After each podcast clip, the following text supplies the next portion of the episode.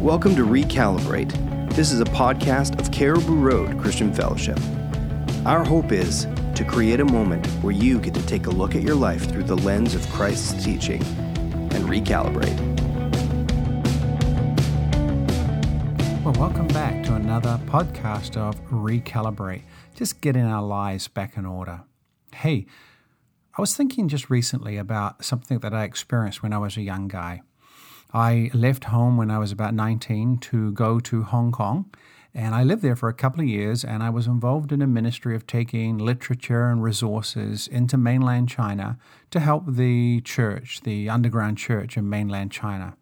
It was an exciting time, as you could well imagine, a 19 year old guy living in an amazing city like Hong Kong and uh, involved working with the underground church, the home church in China. Pretty incredible. But the living circumstances were not easy.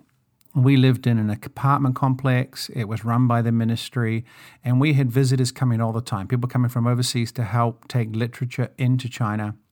And so uh, it was always busy. It was always noisy. It was always happening. And the house was made of concrete, so it was a noisy house. And so it was a pretty hard living situation, actually, and pretty exhausting. One time we had a gentleman live with us, and he stayed with us for an extended period of time, about six months. And there was no room in the house, in the bedrooms anymore. So he ended up sleeping in the kitchen of this house that was just non-stop bustle. I was amazed how often I'd go into that kitchen and he was asleep in the corner of that kitchen as people were making their breakfast, they were getting ready for dinner, they were packing up their literature into their bags to get ready to take across the border. This guy was lying on the ground on a mattress and he was asleep, oblivious to it all. That I thought is amazing. How does he do that? This guy, uh, I'm unfortunately I can't even remember his name now, but uh, Jose is what I'm thinking.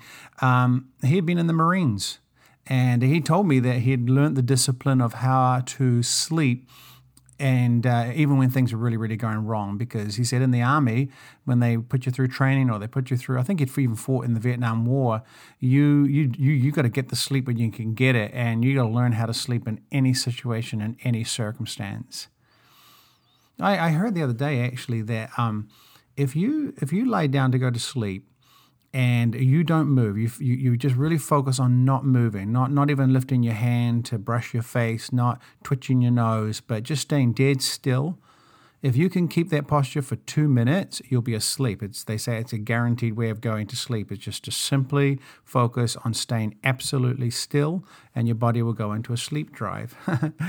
Uh, well, don't try that way driving. Uh, not good. Anyhow, so so I just, I just what's all this about? This is just about the idea that before we can hear God in our daily lives, it is essential that we learn how to tune out, put to sleep all the thoughts, all the fears, all the concerns, all the emotions that are buzzing around inside us. I think the secular world has kind of got this pretty good. You know, yoga is very popular now, and mindfulness is very popular. See magazines about it everywhere you go.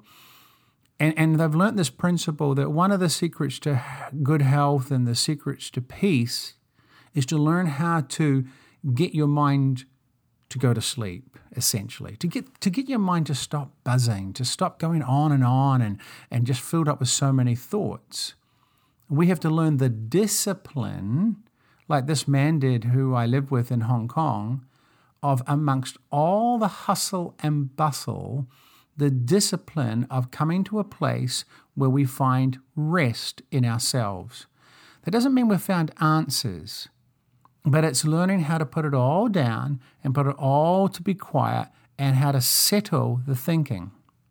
Because it's in that place that God often speaks. It's very hard for God to speak to us when our mind is so active and so thinking and so going. Um, it's really hard for God to get through.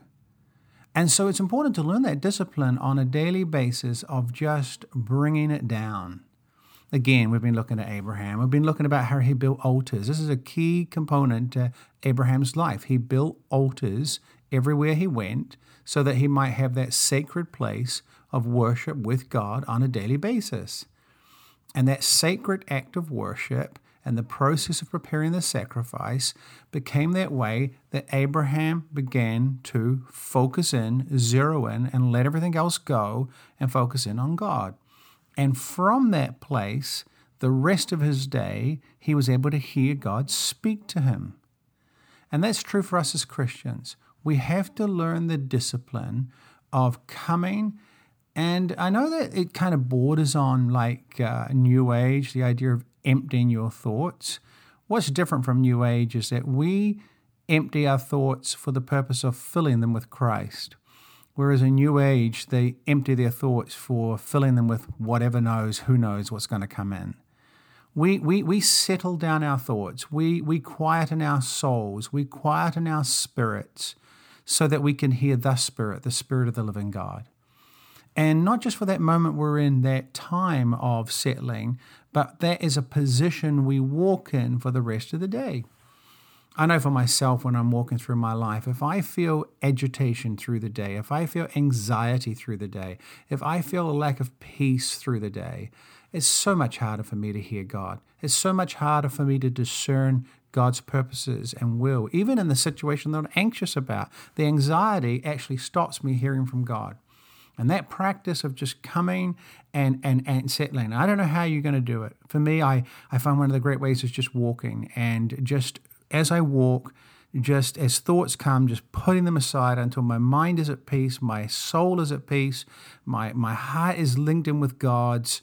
And that is a beautiful place to be in the midst of the storm, finding peace. So, hey, it's not easy. It's funny how in the Bible, in the book of Hebrews, he says, strive to enter the rest. this idea that you got to work at it. To get the peace, you got to work at it. But the peace is not something you obtain from the outside. The peace is something you get by laying down, letting go, giving it over, and letting your mind dwell on God and God alone. And then the answers will come. The Lord bless you as He works in your life this day. We want to thank you for joining us on Recalibrate today. For more information, please check out our website at crcfchurch.com. Let your will be done.